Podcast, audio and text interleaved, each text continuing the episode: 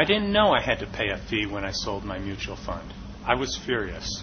I thought I had bought a no load mutual fund. So writes Tanya, a self described rookie investor. On today's podcast, we'll discuss Tanya's email and get the lowdown on one of the most popular terms in the mutual fund industry no load. Tanya's first leap into the market was far from reckless, but it still left her with a bitter taste in her mouth. I feel so stupid. I bought my first investment about two years ago, a mutual fund, from a broker, Scott, a former boyfriend of my sister.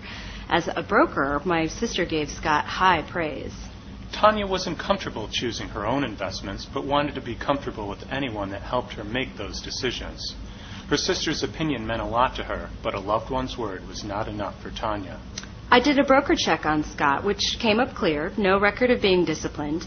This was the first time I was ever in a position to invest. I had paid off all my credit card bills and even created an emergency fund of three months' salary. The mutual fund money was money that I had saved. On top of that, no way am I handing that $5,000 over to someone with a checkered past. Tanya met with Scott and trusted his judgment. We didn't talk long. He asked me a few questions. I remember telling him that I needed a big term investment. No arguments here that I'm a rookie investor. Scott recommended a mutual fund, one that is advertised a lot on TV. Tanya was not familiar with the share class for the fund that Scott recommended. I expected to pay a fee when I invested. He said he was going to put me in a class that didn't charge a fee up front. That meant all of my money would start working for me right away, he said sounded good to me, so I said, let's do it. What happened after that is a little fuzzy. I signed a lot of forms, and Scott told me a lot of stuff that I suppose lawyers understand. At first, the investment did really well. Tanya even bragged about it to her friends a few times. I would tell my friends, I know a great fund. You don't even have to pay a fee when you buy it. That's a no load fund, said one friend. He said that he had bought a similar investment from his broker. After a while, the fund's performance leveled off. For the most part, Tanya rarely thought about the investment. Then she needed the money quickly. Dad got sick. His bills started piling up. I called Scott and he told me that I would have to pay a 5% load if I sold my fund because I had held it for less than two years. I didn't even know I had to pay a fee when I sold my mutual fund. I was furious. I thought I had bought a no load mutual fund. In the end, she sold the fund and paid the fee. I needed the money. What else could I do? There's an abrupt end to Tanya's email. What went wrong, she asks. Joining us today to discuss her email and answer that question is Susan, our expert on your money. Glad to be here. Let's start with the term no load. Tanya thought she owned a no load fund. Did Scott sell her one? No. These funds don't charge any type of sales load no load funds don't charge either a front end or a back end load. And Tanya paid a back end load, a fee when she sold the fund. Right. NASD has rules on this. If a fund's annual 12B1 fees exceed 0.25% of the fund's average annual net assets, it can't be called a no load fund. 12B1 fees? Mm, sorry, I'm a recovering lawyer. Apparently, it's a long road back. Maybe so. 12B1 refers to an SEC rule. 12B1 fees are they're distribution fees. Is that better? Fees paid yes. to cover marketing and distributing the funds to investors. Both sales loads and 12B1 fees are charged by the fund, but most or all of the fees typically go to the broker who sells the fund. I see. So that's how they get paid for the service they provide. Right. And if you don't need help with your investments, you won't pay those extra fees, even though you'll still pay other fees.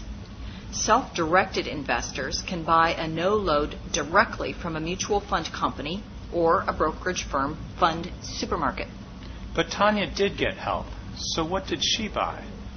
Tanya likely owned a Class B share. They don't charge an upfront fee, but they do charge a sales fee when you sell. Even if you hold it for the big term? Yeah, right. A, a Class B share's back end fee typically declines over time and it eventually goes to zero. So long term investors may not actually even pay the fee.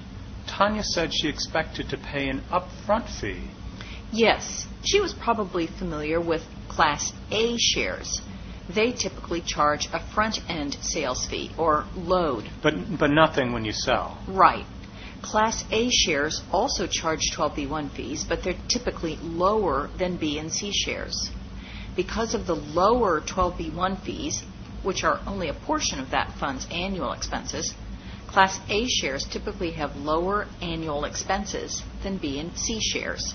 C shares? Oh, Class C. It's sometimes called the level load.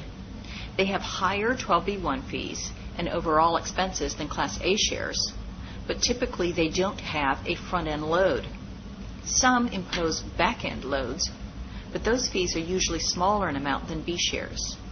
Of course, there are other differences among the classes, and keep in mind that the differences only relate to how much the investor pays in fees and how the broker will be paid for selling the fund. It's, it's the same fund.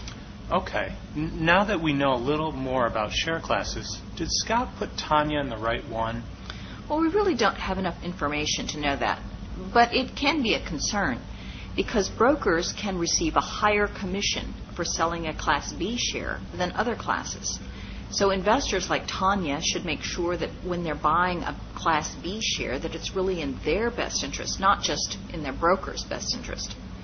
Tanya should file a complaint with the NASD and SEC if she thinks Scott acted improperly. Is that difficult? Filing a complaint? No. She can just go online to sec.gov and nasd.com and file it. Tanya went to the NASD site to do the broker check. Both sites can be great resources for investors. Anything else you want to add before we finish up? Yes, kudos to Tanya. She is doing a lot of great things. She's saving, she's paying off her debt, she's using broker check to get the scoop on Scott. That is impressive. That's not rookie material. No, not at all. And sure, she could have done a little bit more to protect herself, like reading a fund's prospectus or, or asking more questions about her investment. But she'll do that in the future. She should not let this experience discourage her. I agree. When she's ready, jump back on that horse. Thanks for joining us. Your money is brought to you by the U.S. Securities and Exchange Commission. Write us at podcast at sec.gov.